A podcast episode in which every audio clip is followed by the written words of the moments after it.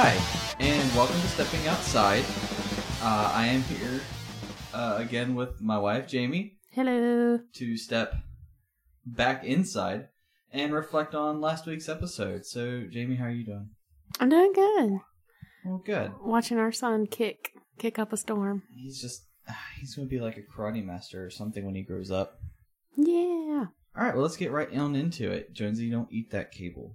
Jonesy's our cat, by the way. Jamie, um, let's go ahead and start with you because after you finished the episode, I know you you had something that you, Yeah. you wanted to talk about. Well, I thought it was interesting how Taylor's friends growing up, he talked about how their parents wanted those kids to evangelize him. And I think y'all kept using the term like evangelize or something. Evangelicize because I'm an idiot.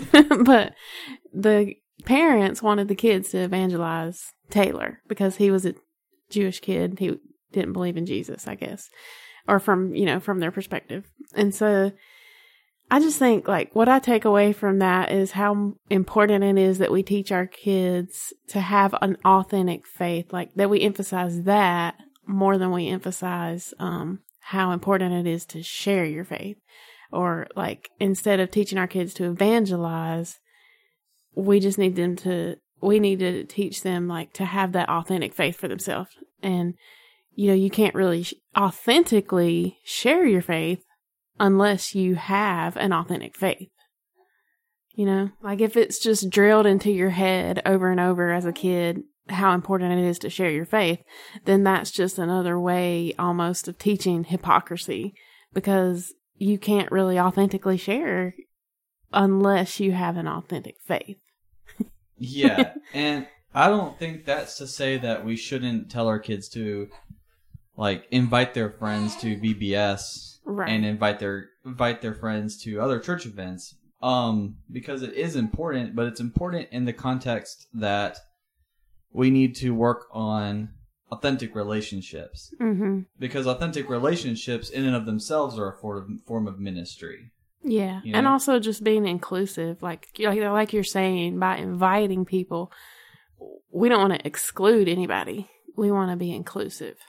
And one and another thing that I think we should think about, especially like now we're parents, um, and there are lots of parents who will probably listen to this uh, podcast, um, is how we approach the friends of our children who are different. Because I mean, we're sup- we we can be examples of acceptance and compassion, and when our like if Cadence were to bring home a friend who was Muslim or if they were to bring home a Jewish friend, or if they were to bring home a, a kid who wasn't being raised in a, a religious household at all, Mm-hmm. it's how we would approach that friendship and be that example to Cadence of how like we like even though they believe different than us, we still love them, obviously. mm-hmm.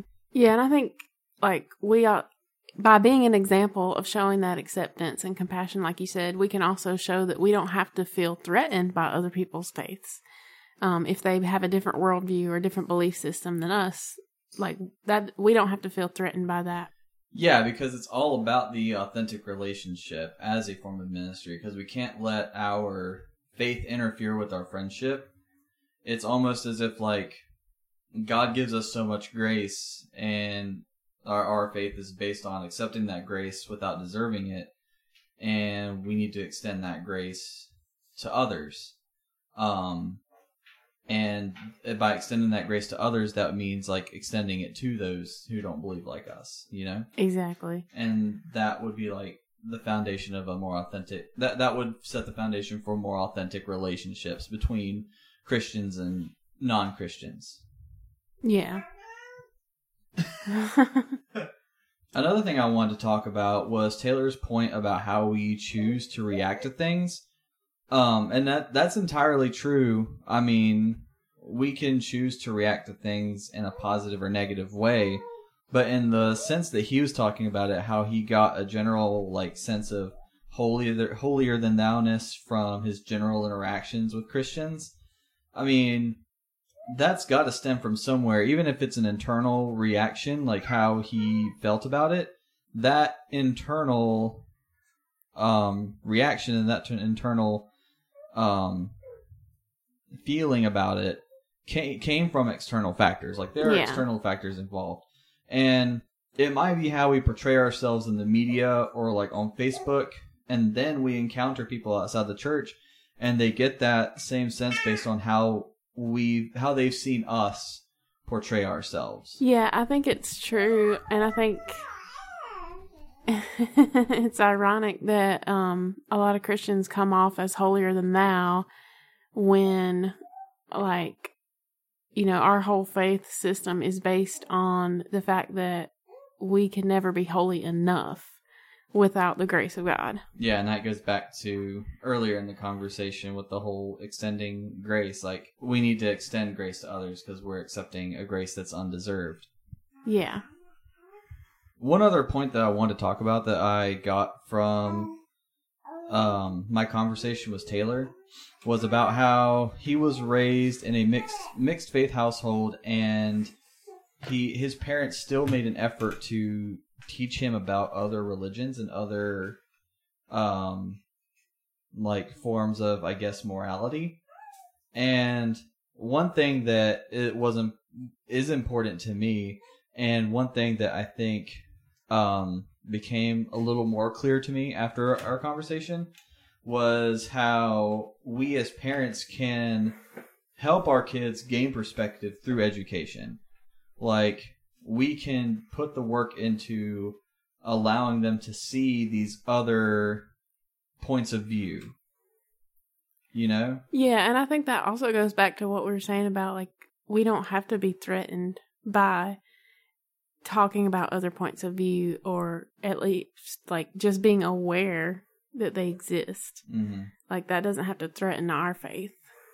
And even when it comes to like the threatened point, whenever I talked in the episode about my finding myself experience, um, I feel like I grew up in a setting where I didn't feel safe to question my faith, Mm-hmm. and I think it's it, it's it is incredibly healthy to question your faith, and I think it's important. Like I know that I, as a parent, want to create a safe space for Cadence to question his faith. Yeah. I want it to be a safe space, and even like when he gets old enough, maybe even encourage him Right. to question his faith because like obviously I lost my faith when it was extremely weak. Like my faith like when I was a kid and in youth was very very weak and then I lost it. Um but whenever I came back and developed my own faith and it was it became authentic mm-hmm.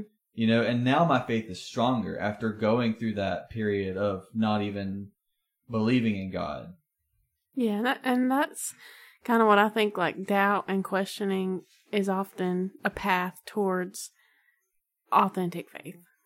Yeah. And the very last thing that I wanted to talk about on this episode was at the end of the episode, um, I kept making a distinction between pro life and anti abortion. And I wanted I wanted this I wanted to end this takeaway episode by making something very clear about where I stand on the issue. So when it comes to pro life versus pro choice, when it comes to those two sides, I don't think either side inherently is pro abortion. Right. Like nobody's going out and getting pregnant just so they can have abortions. Nobody's doing that. And I think everyone inherently sees abortion as not right. But when it comes to pro life versus pro choice, um, if we look at abortion as an outcome to pregnancy, one side is working to make that outcome illegal, and the other side is working to prevent that outcome from even being needed. Right.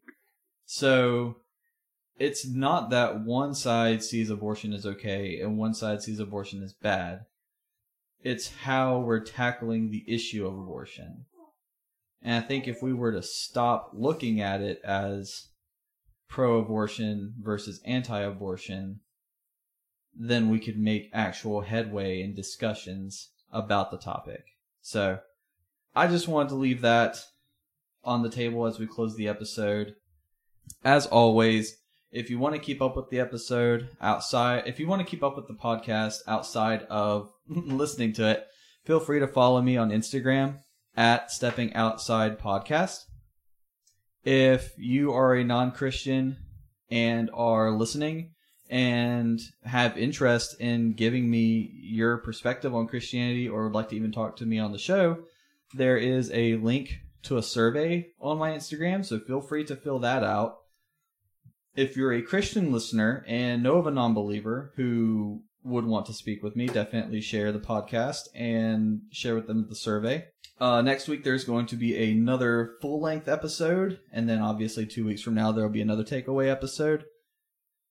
And just a plug for myself I put out new music um, under the artist name Brimstone, and that is an O with like a slash through it. So if you look on Spotify, you you need to look up um, like Brimstone Testify. Testify is my new EP that I just put out. If you like the music that's been coming in and out of these episodes, uh, that's that's me. That's all me. Um, so if you'd give that a listen, I'd appreciate it. I think it's pretty neat.